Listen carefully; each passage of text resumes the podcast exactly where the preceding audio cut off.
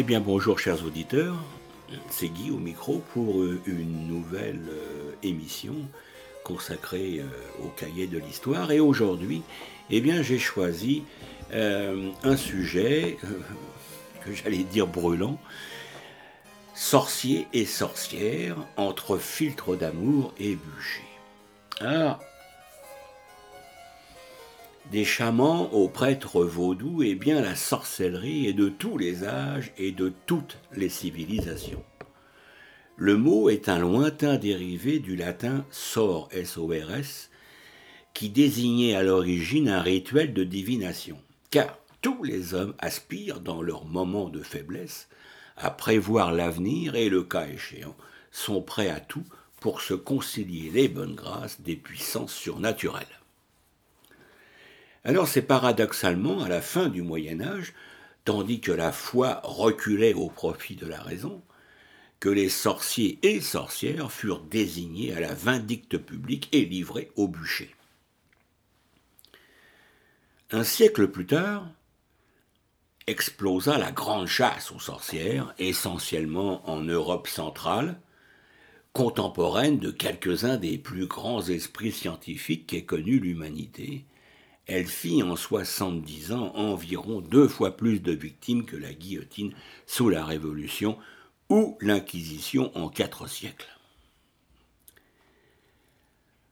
Alors, dans un des délicieux romans, euh, Pourquoi j'ai mangé mon père, qui a été, euh, édité en 1960, eh bien, l'écrivain Roy Lewis imagine de façon parodique comment les chasseurs-cueilleurs du Paléolithique en sont venus à se tourner vers le surnaturel et développer des rites propitiatoires destinés à se fortifier et obtenir les faveurs des esprits, sacrifices humains et animaux, cannibalisme, danse sacrée. Tout était bon à prendre. Et ces rites trouvent leur prolongement au néolithique dans les premières communautés sédentaires. Ils sont le fait d'individus auxquels le commun des mortels attribue des dons particuliers. Guérison, par exemple, par imposition des mains ou encore divination. La sagesse et le savoir sont aussi des facteurs de prestige. Dans la religion zoroastrienne, précurseur du monothéisme, apparu en Perse au 7e siècle avant Jésus-Christ, eh bien, les membres du clergé ont ainsi une grande réputation de sagesse, du fait notamment de leur excellence en astronomie, et cela leur vaut d'être qualifiés de mages, d'après la racine sanscrite maha, qui veut dire grand. Et de ce mot nous viennent par les Grecs magie et magicien pour désigner les phénomènes paranormaux et ceux qui les servent ou s'en servent. La divination, mais aussi la magie et les sortilèges sont très présents en Grèce comme à Rome. On use volontiers de tablettes d'imprécation et de poupées piquées d'épingles pour accabler ses ennemis. L'un des maléfices dont les hommes ont le plus à se plaindre est l'impuissance ou le nouement de l'aiguillette, ultime vengeance de la femme délaissée la mythologie grecque accorde une grande place aux magiciennes Circé et Médée. La première est une charmeuse en diable qui retint Ulysse sur son île et transforma pour cela ses compagnons en cochons. La seconde, Médée, séduisit Jason, le chef des Argonautes, et, entre autres crimes plus odieux les uns que les autres, fit périr ses propres enfants quand Jason l'acquitta une autre femme. Notons que la sorcellerie et la magie, dans la pensée grecque, est essentiellement l'affaire de femmes. Si la nature nous fit, nous autres femmes, dit Médée, entièrement incapables du bien pour le mal, eh bien il n'est pas d'artisan plus expert. À Rome, dès le règne d'Auguste, au début de notre ère, eh bien les dérives de la magie et de la divination conduisent le gouvernement à proscrire les magiciens. La magie commence à avoir mauvaise presse, même si, dans l'Évangile, eh bien les rois mages venus d'Orient apparaissent comme des personnages très sympathiques. N'ont-ils pas reconnu la divinité de Jésus avant tous les autres? Alors le mot sorcier maintenant apparaît au 8e siècle sous sa forme latine sorcialus pour désigner un diseur de sorts. Alors celui-ci, à la différence des mages, est en rapport avec les satans ou démons que l'on peut assimiler à des anges déchus, comme ceux qu'évoque le livre d'Ésaïe dans la Bible. Après l'an 1000, eh bien ces démons laissent la place au diable. Le diable, aussi appelé Satan. Il devient omniprésent sur les tympans des églises et sur les chapiteaux. On lui reproche d'avoir tenté de corrompre Ève et prenant la forme d'un serpent. Les évangiles disent clairement aussi qu'il a tenté de corrompre Jésus lui-même lors de son séjour au désert. Il est bien naturel donc qu'il récidive auprès de simples humains en tentant de les embarquer vers l'enfer, évidemment. Et les démons, eh bien, sont omniprésents dans l'imaginaire de cette époque. Sous la forme d'incubes, ce sont des démons mâles, ou de succubes, qui sont des démons femelles. Ils s'accouplent avec des humains et le fruit de ces unions ne laisse pas de surprendre. Parce que, par exemple, dans la légende du roi Arthur, eh bien, l'enchanteur Merlin serait ainsi le fils d'un incube, et les fées Mélusine, Morgane ou encore Viviane ne seraient, ne seraient autres que des succubes. Au XIIIe siècle apparaît le mot sorcellerie pour qualifier le commerce avec le diable, parfois assimilé à une hérésie et passible des foudres de l'Inquisition. Toutefois, on se contente le plus souvent d'exposer en place publique les personnes soupçonnées. Soupçonnées de sorcellerie, évidemment, car on les considère comme de pauvres fous, plus dignes de pitié qu'autre chose. Soulignons que ces personnes sont à peu près de 90% des femmes. À ce commerce s'opposent les intercessions des saints et de la Vierge, qui sont quant à elles tout ce qu'il y a de plus légitime. Les nombreuses hagiographies ou vies de saints qui racontent ces miracles convainquent leurs lecteurs que la magie des sens divines est plus performante est plus bénéfique que la magie du diable.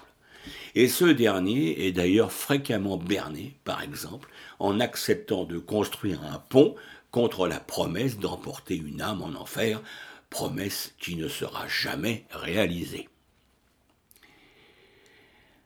Alors les premiers procès, puisque la chose va évoluer, eh bien, les premiers procès et les bûchers apparaissent à la fin du XIIIe siècle dans le Languedoc, en lien avec la traque des hérétiques cathares par l'Inquisition. Alors tout change effectivement au XIVe siècle, à l'automne du Moyen Âge, avec la surpopulation des campagnes, le retour des famines et de la peste, les jacqueries et autres révoltes sociales, la guerre de Cent Ans et également le grand schisme au sein de l'Église romaine. Dès les années 1320, le pape Jean XXII invite les inquisiteurs à sévir contre les invocateurs du démon et par la bulle Super Ilius Specula assimile les magiciens et autres jeteurs de sorts à des hérétiques. Alors on assiste à des crises mystiques et religieuses. L'Europe centrale est secouée par la prédication de Jean Hus et sa mise au bûcher en 1415. Dans le royaume de France, livré aux bandes de soudards, on ne sait plus à quel saint se vouer et l'on finira par se tourner vers une sainte, mais pas n'importe laquelle, il s'agira de Jeanne d'Arc. Elle-même finira d'ailleurs sur le bûcher en 1431, à l'instigation de ses ennemis qui l'accusent de sorcellerie, pas moins. C'était une sorcière pour les Anglais. Rien d'étonnant à cela. À la même époque, un chroniqueur lucernois de Lucerne en Suisse, Hans Freund, relate une des premières chasses aux sorcières dans le Valais, où plus de cent hommes et femmes ont été traqués sous l'accusation de vouloir élire un roi et renverser la chrétienté. Pas moins. Alors on voit apparaître les premiers traités de démonologie et les premiers bûchers de sorciers. Dans cette première phase de répression, eh bien, la parité entre hommes et femmes est plus ou moins respectée selon les régions. Note l'historienne Martine Ostorero. Les hommes sont par exemple plus nombreux dans le canton de Vaud et les femmes dans le Dauphiné. Par la bulle du 5 décembre 1484, le pape Innocent VIII ordonne une enquête sur les sorciers, les sorcières et la sorcellerie en général, en vue de définir les signes auxquels on peut reconnaître le pacte d'un individu avec le démon. Eh oui, eh oui. Deux ans plus tard, en 1486, deux inquisiteurs publient un traité sur la sorcellerie et la manière de la traquer. Alors c'est l'amorce d'une folie collective, eh bien qui va affecter une grande partie de l'Europe et brouiller le discernement des plus grands esprits de l'époque. C'est aussi l'amorce d'une régression d'une rare ampleur du statut des femmes, désignées comme le vecteur du malin. Le malin avec un M majuscule intitulé Maleus Maleficarum, le marteau des sorcières, le traité va être de nombreuses fois réédité. Alors, ce traité va inspirer plusieurs ouvrages similaires, et notamment le traité de démonologie de l'illustre Jean Baudin, plus connu pour son traité de sciences politiques, les six livres de la République en 1576. Et cet esprit supérieur, contemporain de Montaigne, est bien écrit son traité de la démonomanie des sorciers en 1580, après avoir participé en tant que magistrat au procès d'une sorcière nommée Jeanne Arvilliers. Dès le XVe siècle, la traque des sorciers, et plus spécialement des sorcières, rejoint celle des hérétiques et des juifs. Ainsi, ainsi que le note l'historien Jean Delumeau, au début des temps modernes, eh bien, en Europe occidentale, l'anti-judaïsme et la chasse aux sorcières ont coïncidé. C'est d'ailleurs au judaïsme que les inquisiteurs et les juges empruntent le vocabulaire de la sorcellerie. Par exemple, sabbat, cabale, synagogue de Satan. Il se représente aussi les sorcières en fourchant un balai ou un bouc pour se rendre plus vite au sabbat et copuler à leur aise avec Satan. Alors, à la différence des inquisiteurs du Moyen Âge, eh bien, les magistrats laïcs et les inquisiteurs de la Renaissance et des temps dits modernes, entre guillemets, eh bien, se persuadent de la réalité de tous ces rituels sataniques qui n'ont jamais existé que dans leur imagination et dans la bouche des personnes livrées à la torture.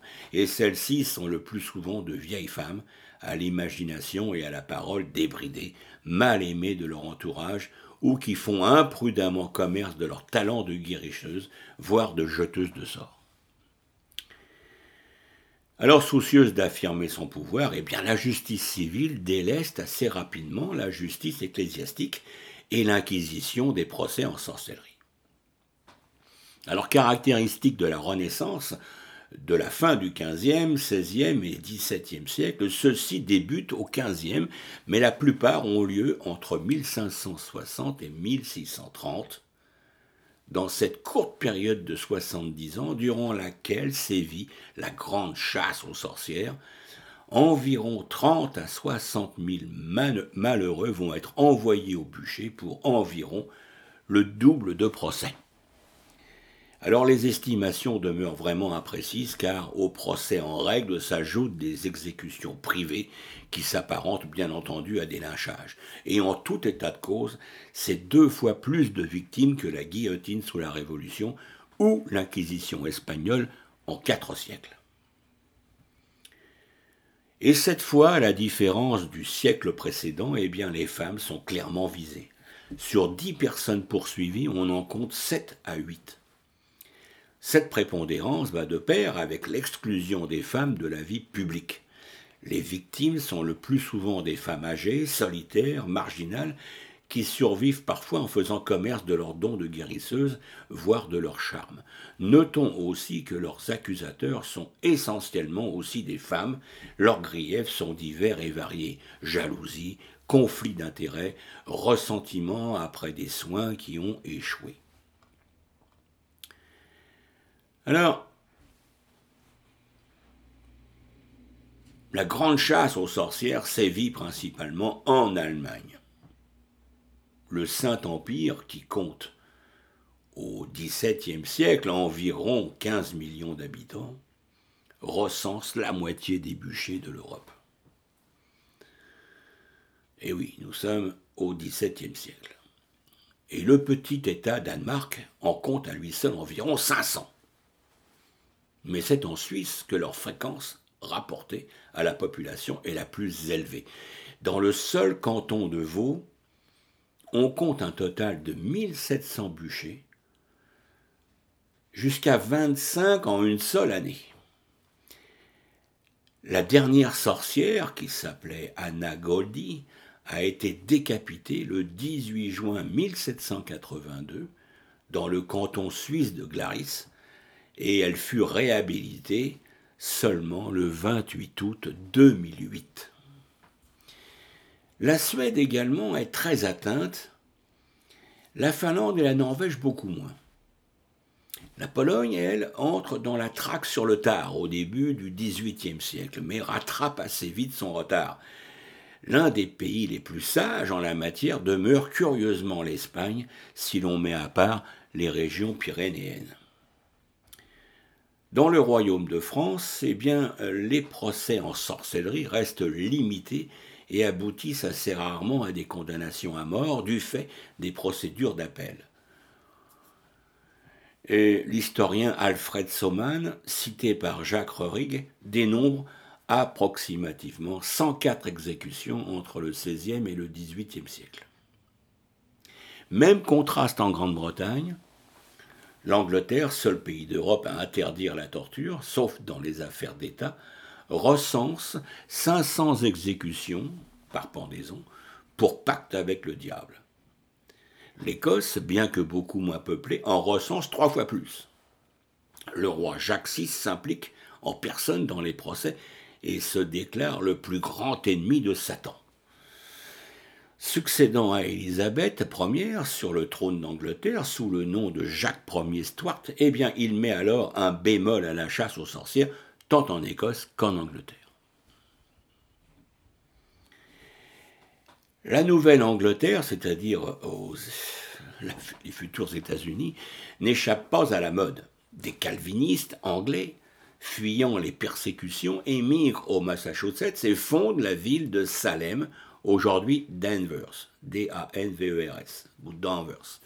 En février 1692, des jeunes filles, prises d'hystérie, accusent des adultes de sorcellerie.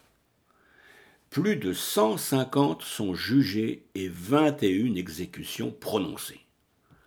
Tous les condamnés sont pendus, sauf un vieillard qui est lentement étouffé sous des pierres pour avoir tenu tête au juge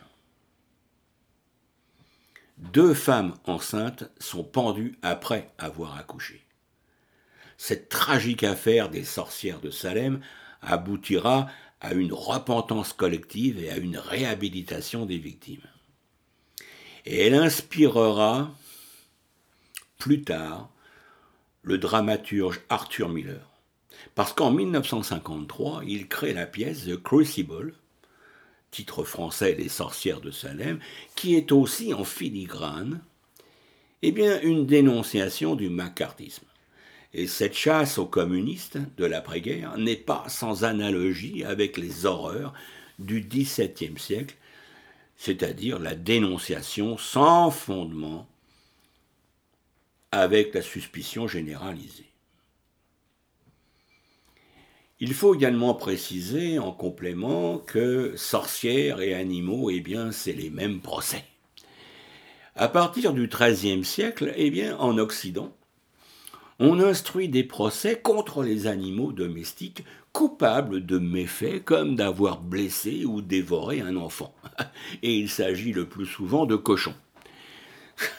Cette forme d'exorcisme est condamnée sans détour par les théologiens comme saint Thomas d'Aquin, qui vécut entre 1225 et 1294, donc au XIIIe siècle, ou les juristes comme Philippe de Beaumanoir, toujours au XIIIe siècle. Il n'empêche que sous la pression populaire, eh bien, elle se développe à la fin du Moyen Âge et plus encore sous la Renaissance. Au XVIe siècle, faut-il y voir une relation avec le développement des procès de sorcières à la même époque? Eh bien, la question, elle est posée. Alors,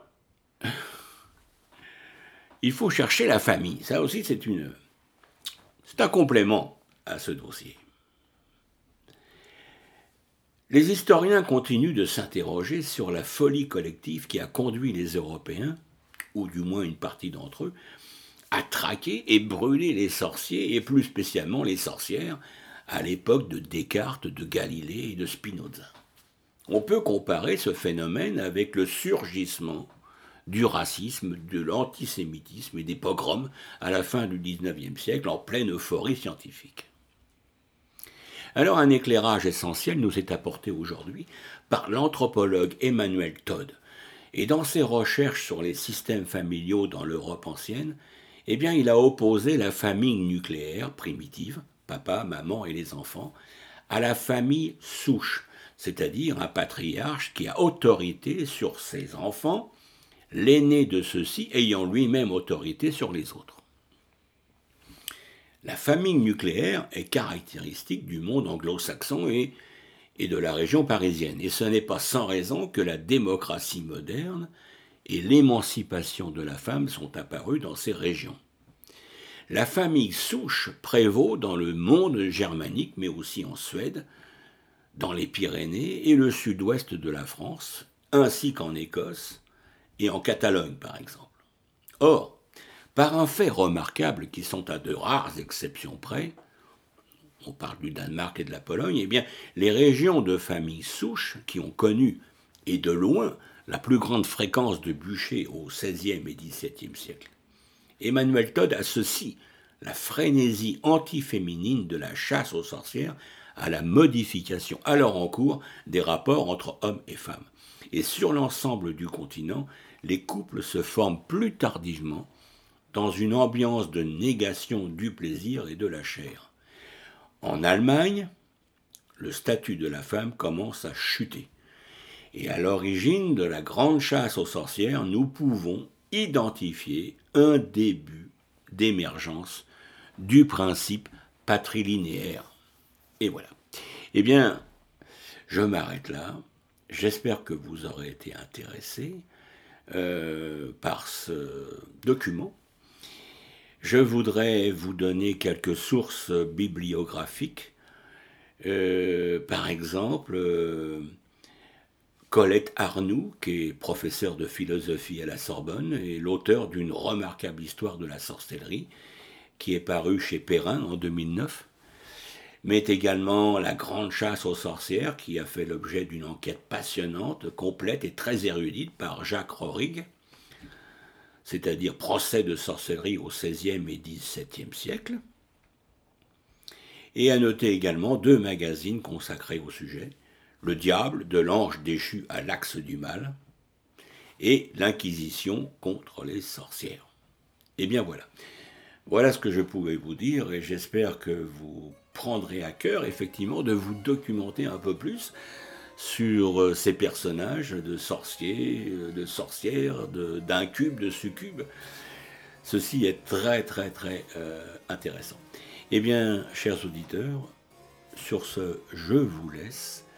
Je vous laisse méditer sur les sorcières et les sorciers. Et je vous dis à la semaine prochaine pour une nouvelle émission. Merci. Au revoir.